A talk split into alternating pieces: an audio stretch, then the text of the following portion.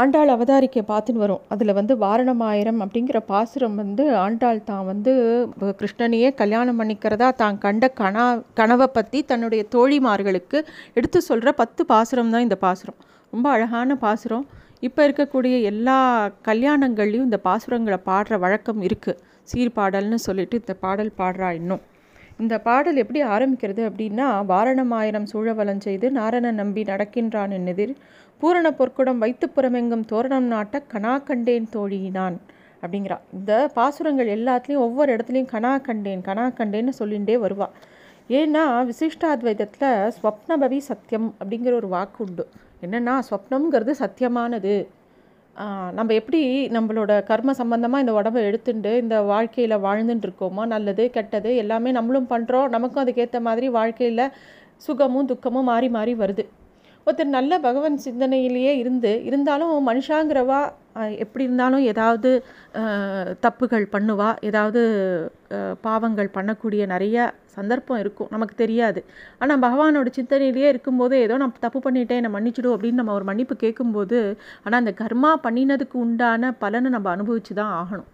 அதை பகவான் வந்து ஸ்வப்னத்தில் கொடுப்பாராம் சில பேருக்கு. ஐயோ இவர் நல்ல ஜ ஆத்மாவாக இருக்கானே நன்னா தான் பண்ணிட்டு இருக்கான் ஏதோ தெரியாத பண்ணிட்டான். சரி போ. அப்படின்னு சொல்லிட்டு அவனோட சொப்னத்தில் ஏதோ ஒரு புலி துரத்துற மாதிரி ஏதோ ஒரு கஷ்டத்தை அனுப்பி வைக்கிற மாதிரி அந்த க்ஷண நேரத்துக்கு அவன் அந்த பயத்தோடு இருப்பான். அந்த கஷ்டத்தை படுவான்.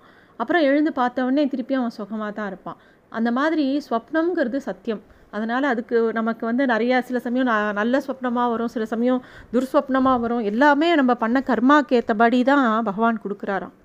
அதனால் இந்த வாரணம் ஆயிரம் சூழவளம் செய்து இந்த பாசுரத்தில் வந்து அவள் சொல்கிறா கிருஷ்ணர் வரான் என்னை கல்யாணம் பண்ணிக்க எப்படி வரான் அப்படின்னா ஆயிரம் யானைகள் சூழ வரான். ஏன்னா நந்தகோபன் பெரிய செல்வந்தர். அவர்கிட்ட நிறையா மாடுகள் பசுக்கள் எல்லாமே இருந்துக்கு யானைகளும் இருந்திருக்கு. அவர் எல்லாரோடையும் சேர்ந்து ஒரு கல்யாணத்துக்கு வரும்போது இந்த எல்லா இடமும் கோலாகலமாக அழகாக தோரணம்லாம் கட்டியிருக்கிற இடத்துக்கு வாசுதேவன் அவ்வளோ அழகாக அத்தனை பேரையும் அழைச்சிட்டு வரார்.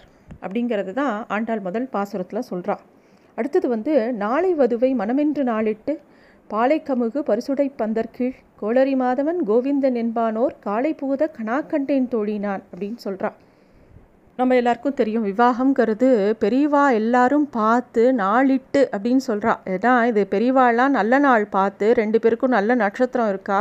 இந்த நட்சத்திரத்துக்கு இந்த நாள் நல்ல விதமாக பொருந்தி வருதா? இந்த முகூர்த்தத்தில் கல்யாணம் பண்ணலாமா? அப்படின்னு பெரியவாலாம் முடிவு பண்ணின கல்யாணமாக இது. ஏன்னா விவாகத்தில் பலவிதமான விவாகங்கள் உண்டு. ராட்சச விவாகம் உண்டு காந்தர்வ விவாகம் உண்டு. அந்த மாதிரிலாம் இருக்க. இது இந்த விவாகம் வந்து பெரியவா எல்லாருமா ஏற்படுத்தி நாள் பார்த்து நடந்த விவாகம் அப்படிங்கிறத குறிப்பிடுறா ஆண்டாள். அடுத்த பாசுரம் இந்திரன் உள்ளிட்ட தேவர் குழாமெல்லாம் மந்திருந்தென்னை மகட்பேசி மந்திரித்து மந்திரக்கொடி உடுத்தி மணமாலை அந்திரிச்சுட்ட கனா கண்டேன் தோழி நான் அப்படிங்கிறா.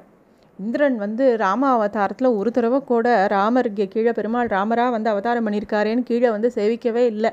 ஏன்னா ராமர் எப்பயுமே தன்னை வந்து ஒரு பகவானாக எந்த இடத்துலையுமே வெளியில் வெளிக்காட்டிக்கல. ஒரு நரனாகவே இருந்துட்டு போயிடுறார். ஆனால் கிருஷ்ண அவதாரத்தில் அப்படி கிடையாது. அங்கங்கே பெருமாள் தான் பெருமாள் தான் பரமாத்மா அப்படிங்கிறத எல்லாருக்கும் உணர்த்தின்றே இருந்தார்.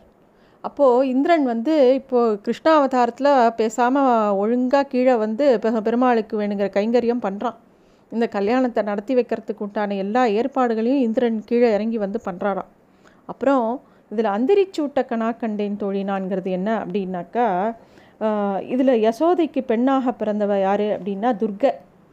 வசுதேவர் கிருஷ்ணனை யசோதை கிட்ட விட்டுட்டு யசோதையோட பெண் குழந்தையை தான் எடுத்துன்னு தேவகி கிட்ட எடுத்துன்னு போகிறார் கம்சகன் வந்து தேவகியோட குழந்தை அதுன்னு நினச்சிண்டு அதை வெட்ட நினைக்கும் போது அது மாயமாக ஆகாயத்தில் மறைஞ்சு போகிறது அப்போ சொல்லிட்டும் போகிறது நீ நினைக்கிறவன் நான் இல்லை அவன் அங்கே சௌக்கியமாக இருக்கான்னு சொல்லிட்டு தான் போகிறது அந்த துர்கா பேர் தான் அந்தரி அப்படிங்கிற பேர். அவள் தான் கிருஷ்ணனோட தங்க ஆண்டாளுக்கு நாத்தனார் முறை. அவள் தான் மணமாளியை சூட்டி அவளுக்கு கூறப்படவையும் கட்டி கொடுக்குறா. அதே மாதிரி மந்திர கொடியுடுத்தி அப்படிங்கிறதுல இந்த மந்திர கொடிங்கிறது தான் கூறப்படவை அப்படின்னு சொல்கிறா அடுத்த பாசுரம் நாள் திசை தீர்த்தம் கொணர்ந்து நனி நல்கி பார்ப்பன சிட்டர்கள் பல்லார் எடுத்தேத்தி பூப்புனை கண்ணி புனிதனோட தன்னை காப்பு நான் கட்ட கனா கண்டேன் தோழினான் அப்படிங்கிற பாசுரம். இதில் வந்து ராமர் பட்டாபிஷேகத்தும் போது இந்த வானரங்கள்லாம் என்ன பண்ணித்தான் நாலு பக்கமும் சமுத்திரத்துலேருந்து ஜலம் எடுத்துன்னு வந்து பட்டாபிஷேகத்துக்கு கொண்டு வந்ததாம். அதே மாதிரி இந்த திருக்கல்யாணத்துலேயும் நாலு திசையிலிருந்தும் தீர்த்தங்கள் வர வைக்கப்பட்டிருக்குங்க அது மட்டும் இல்லை வேத கோஷங்கள் எப்பேற்பட்ட வேத கோஷம் அப்படின்னா சும்மா அன்னைக்கு மட்டும் வேதம் சொல்லலவா பல வருஷ காலமாக வேதம் சொல்லி பழக்கப்பட்டவா தான் இங்கே வந்து வேதத்தை சொல்லி இந்த கல்யாணத்துக்கு உண்டான எல்லா மந்திரங்களையும் சொல்கிறாளாம் அடுத்த பாசுரம் கதிரொளி தீபம் கலசமுடனேந்தி சதிரள மங்கையார்த்தம் வந்தெதிர்கொள்ள மதுரையார் மன்னன் அடிநிலை தொட்டு எங்கும் அதிரப்புகுத கணா கண்டேன் தோழினான் அப்படிங்கிற பாசுரம். இதில் வந்து இந்த சதிரில மங்கையர் தா தாம் வந்து எதிர்கொள்ள அப்படிங்கிற பதத்துக்கு நிறைய விதமான வியாக்கியானங்கள் இருக்குது அது நம்மாழ்வாரோட திருவாய்மொழியில் இந்த முக்தி இந்த ஆத்மா வந்து இந்த ஜி இந்த உடம்பை விட்டு போகும்போது அது பரமபதத்தை நோக்கி போகும்போது எத்தனை விதமான உபச்சாரங்கள் நடக்கப்படும்? சரணாகதி பண்ணின ஆத்மா வந்து பகவான் அடையும் போது எத்தனை விதமான உபச்சாரங்கள் நடத்தப்படும் அப்படிங்கிறது தான் இந்த பாசுரத்தில் சொல்லியிருக்கிறதா சொல்கிறான் இந்த கல்யாணம் அப்படிங்கிறது இப்போ நம்ம பார்க்குறோம். ஆண்டாள் திருக்கல்யாணம் சீதா கல்யாணம் எல்லா இடத்துலையுமே நடக்கிறது. கோவிலில் எல்லா பெருமாளுக்கும் தாயாருக்கும் கல்யாணம் பண்ணி வைக்கிறது அப்படிங்கிறது என்ன நமக்கு ஞாபகப்படுத்துறது அப்படின்னா இந்த ஜீவாத்மா பகவானுடையது. நம்ம வந்து ஜீவன் வந்து திருப்பியும் அந்த பகவான்கிட்ட தான் போய் சேரணும். அந்த ஜீவாத்மா பெருமாளோட சேர்றது தான் அந்த திருக்கல்யாணம். அதை நமக்கு ஞாபகப்படுத்துறதுக்காக தான் இந்த மாதிரி உற்சவங்கள் இந்த மாதிரி பாசுரங்கள்லாம் திருப்பி திருப்பி நமக்கு அதை தான் எடுத்து சொல்கிறது அதே மாதிரி இந்த பாசுரத்தில் அதிர புகுத கணாக்கண்டேன் தோழினான்கிற பதத்துக்கு ரொம்ப அழகான வியாக்கியானங்கள் உண்டு. மகாபலியோட யாகத்தும் போது பகவான் வாமனனாக வரும்போது பூமியே வளைஞ்சு போச்சான் அதுக்கு என்ன காரணம் அப்படின்னு நஞ்சியர் வந்து பராசர பட்டரை கேட்கும்போது கொடுத்தே பழகின பகவான் யாசிக்க வந்தால் என்ன இது என்னது இப்படி ஆயிடுத்தே? அப்படின்னு பூமி பதறி போயிட்டாளாம்.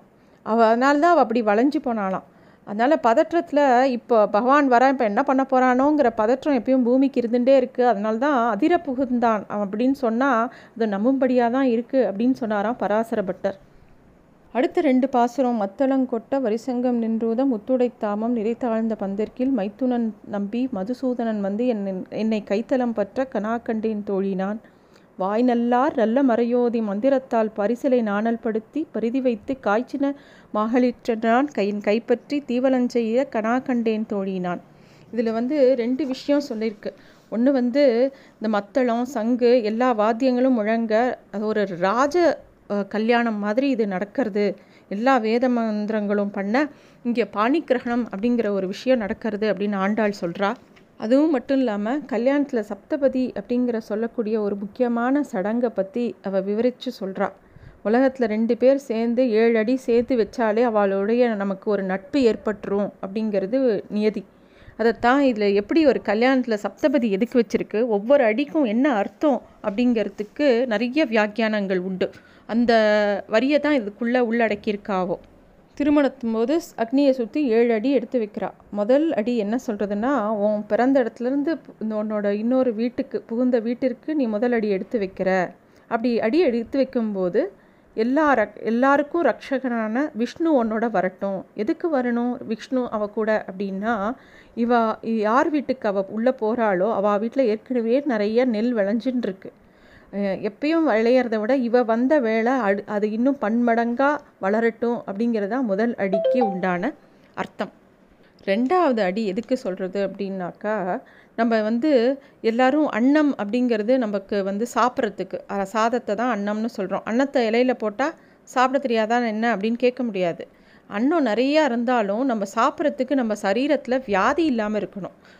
இப்போ டாக்டர் வந்து நீங்கள் ரொம்ப சாப்பிடக்கூடாது சாதமே சாப்பிடக்கூடாது அப்படின்னு சொல்லும்போது எவ்வளோ செல்வம் இருந்தாலும் அந்த சாதத்தை நம்ம சாப்பிட முடியாமல் அனுபவிக்க முடியாமல் போகிறது இல்லையா?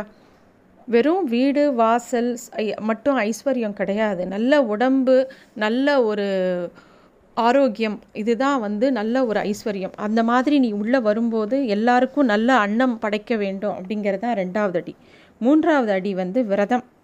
அவாவா வீட்டில் ஒரு நம்ம புகுந்த வீட்டில் ஒவ்வொரு விதமான விரதத்தை கடைப்பிடிப்பா சில பேர் ஸ்ரீராம நவமியை ரொம்ப வசதியாக கொண்டாடுவா. சில பேர் சத்யநாராயண விரதத்தை வச்சுருப்பா இந்த மாதிரி எந்த விரதமாக இருந்தாலும் அதை வந்து அந்த வீட்டு பெண்களோட அனுசரணை இல்லாமல் நடத்த முடியாது. அந்த வீட்டில் பண்ணக்கூடிய எல்லா பிரசாதங்களும் பெண்கள் தான் பண்ண வேண்டியிருக்கும். ஸோ அவளோட ஒத்துழைப்பு இல்லாமல் எதுவுமே பண்ண முடியாது. கல்யாணம் ஆனப்புறம் அந்த பெண்ணோட சம்மதம் இல்லாமல் எந்த தான தர்மமும் பண்ண முடியாது. அதே மாதிரி பர்த்தா சம்மதம் இல்லாமல் எந்த தானமும் கொடுத்தாலும் பத்னி மட்டும் கொடுத்தாலும் பலிக்காது. ரெண்டு பேரும் சேர்ந்து தான் மனம் ஒத்து தான் எல்லாம் பண்ணணும் அப்படிங்கிறதுக்கு தான் இந்த மூணாவது அடி. நாலாவது அடி அப்படிங்கிறது சுத்து பத்தா இருக்கக்கூடிய எல்லாரோட சந்தோஷத்துக்காக. ஏன்னா ஒருத்தர் வீட்டுக்கு போகும்போது அவள் வீட்டில் இது வரைக்கும் யாரெல்லாம் சண்டை போட்டாலோ யார் யார் ஒருத்தருக்கு ஒருத்தர் பேசாமல் இருக்காளோ எல்லாருமா சேர்ந்து சுமூகமாக பேசி பழகிக்கணும். யாரும் ஒருத்தர் ஒருத்தர் விட்டு மனஸ்தாபம் வரக்கூடாது அப்படிங்கிற மாதிரிக்கு நாலாவது அடி. அஞ்சாவது அடி வந்து பால் பாக்கியத்துக்காக. அதாவது பசுமாடுகள் எல்லாம் நீ பால் பாதுகாக்கணும். பால் தயிர் எப்பயுமே குறையக்கூடாது கிரகத்தில். தயிர் கடையிற சத்தங்கிறது ரொம்ப மங்களமான சத்தம். அது எப்பயும் காதில் கேட்டுட்டே இருக்கணும். அதே மாதிரி எல்லா ருதுக்கள்லேயும் காய் பழங்கள் தானியங்கள் எண்ணெய் எல்லாமே எல் உலகத்தில் பஞ்சமே இல்லாமல் இருக்கணும் அப்படிங்கிறதுக்கு தான் ஆறாவது அடி. ஏழாவது அடி வந்து சோமயாகம் செய்யறதுக்காக. ஒரு கல்யாணம்னு நடக்கும்போது ஒரு பெண்ணோட அப்பா அம்மா என்ன நினப்பா? மாப்பிள்ளை நல்ல விதமாக இருக்கணும்னு நினப்பா. அதே மாப்பிள்ளையோட அப்பா அம்மா என்ன நினப்பா? வர பொண்ணு நல்ல விதமாக நம்ம குடும்பத்தோடு ஒட்டி இருக்கணும்னு நினப்பா. இதே சுற்றி இருக்கிற பந்துக்கள்லாம் என்ன நினப்பா? இது நல்ல குலமாக நல்ல கோத்திரமாக நல்ல இடத்துல கல்யாணம் பண்ணி கொடுத்து கொடுத்துருக்காளா அப்படின்னு பார்ப்பா மித்தவா நண்பர்கள்லாம் எல்லாரும் மித்திரர்கள்லாம் என்ன பண்ணுவா? நல்ல போஜனம் கிடைக்கும் கல்யாணத்தில் அப்படின்னு நினைப்பா. தேவர்கள் என்ன நினைப்பா அப்படின்னா தெரியுமா? இவா ரெண்டு பேரும் கல்யாணம் பண்ணிக்கிறாளே ரெண்டு பேரும் கல்யாணம் பண்ணிண்டா அவள் வந்து யாகம் பண்ணுவா அந்த யாகத்தோட அவிஸ் எல்லாமே நமக்கு வந்து சேரும்னு தேவர்கள் ஆசீர்வாதம் பண்ணுவாளாம். அந்த தேவர்களோட அனுகிரகத்தினால தான் மழை பெய்யும். எல்லாமே இந்த சீதோஷ்ண நிலை இப்போ சொல்கிறோமே கிளைமேட்டிக் சேஞ்ச் எல்லாமே வந்து தேவர்களோட அனுகிரகத்தால் தான் நடக்கும். என்ன தான் நம்ம டேம் கட்டி வச்சாலும் அதில் வர வேண்டிய தண்ணீரை வந்து ஆகாசத்துலேருந்து தான் வரணும். தேவர்களோட அனுகிரகத்தினால தான் வரணும். அதாவது இந்த சப்தபதிங்கிறது ஒரு தனியாக அவள் ரெண்டு பேருக்கு உண்டான பிரார்த்தனை இல்லாமல் இது உலகத்துக்கே உண்டான ஒரு பிரார்த்தனையாக தான் ஒரு கல்யாணத்தில் நடத்தப்படுறது. இம்மைக்கும் ஏழேழ் பிறவிக்கும் பற்றாவான் நம்முடையவன் நாராயணன் நம்பி செம்முழையுடை திருக்கையால் தாழ்பற்றி அம்மி மிதிக்க கணா கண்டேன் தோழி நான் அப்படிங்கிறா. இந்த பாசுரம் சேவிக்கும் போது நமக்கு ஆண்டாளோட திருப்பாவையில் எற்றைக்கும் ஏழேழ் பிறவிக்கும் உந்தன்னோடு உற்றோமே உனக்கே நாமா செய்வோம் அப்படிங்கிற வார்த்தை ஞாபகம் வருது. இந்த ஜீவாத்மாக்கு எப்பயுமே பெருமாளோட சம்பந்தம் இருந்துகிட்டே இருக்கணும். பெருமாளையே அடையணும். எப்பயுமே ஒரு பத்னி வந்து தன்னுடைய பர்த்தாவை பார்த்து ஏழு ஏழு பிறவிக்கும் இவரே வரணும் அப்படிங்கிறத நினச்சிக்கிற மாதிரி பகவானை வந்து எப்பயுமே நம்மளோட சம்பந்தத்தை விட்டுறக்கூடாது அப்படிங்கிறத இங்கே ஆண்டாள் சொல்கிறா அடுத்தது வந்து வரிசிலை வாழ்முகத்து என்னை மார்த்தா மந்திட்டு எரிமுகம் பாரித்து என்னை முன்னே நிறுத்தி அறிமுகன் அச்சுதன் என் கைமேலன் கை வைத்து பொறிமுகம் தட்ட கனா கண்டேன் தோழினான் அப்படிங்கிற ஒரு பாசுரம். இது வந்து பொறியிடுறது. மச்சினன் வந்து பொறியிடுற சம்பவத்தை இந்த பாசுரத்தில் சொல்கிறா அடுத்தது வந்து கடைசி பாசுரம். குங்குமம் அப்பி குளிர்ச்சாந்தம் மட்டித்து மங்கள வீதி வலஞ்செய்த மணநீர் அங்கு அவனோடு உடன் சென்ற அங்கு ஆணை மேல் மஞ்சனமாட்ட கணாக்கண்டேன் தோழினான் அப்படின்னு சொல்லி இந்த பாசுரத்தை அவ முடிக்கிறாள் இந்த பொறியிடும்போது மைத்துனனோட கை வந்து அந்த பத்னியோட கைக்கடியில் புருஷனோட கை அதுக்கடியில் இவனோட கை வச்சுன்னு அந்த பொரியை தட்டும்போது ஏ அக்னியே இவனோட கணவனுக்கு தீர்க்க குடு அவளுக்காக நான் வேண்டிக்கிறேன் அப்படின்னு அந்த சகோதரன் சொல்லுவானாம். இது ரொம்ப ஒரு அழகான ஒரு இடம்.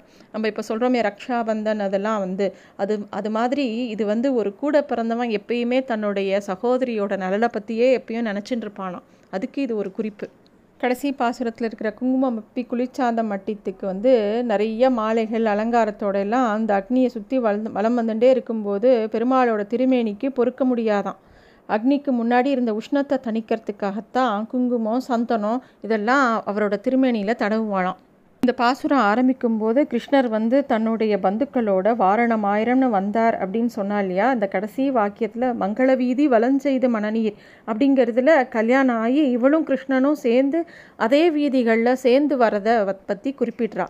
இதுதான் இந்த வாரணம் ஆயிரம் அப்படிங்கிற பாசுரம்.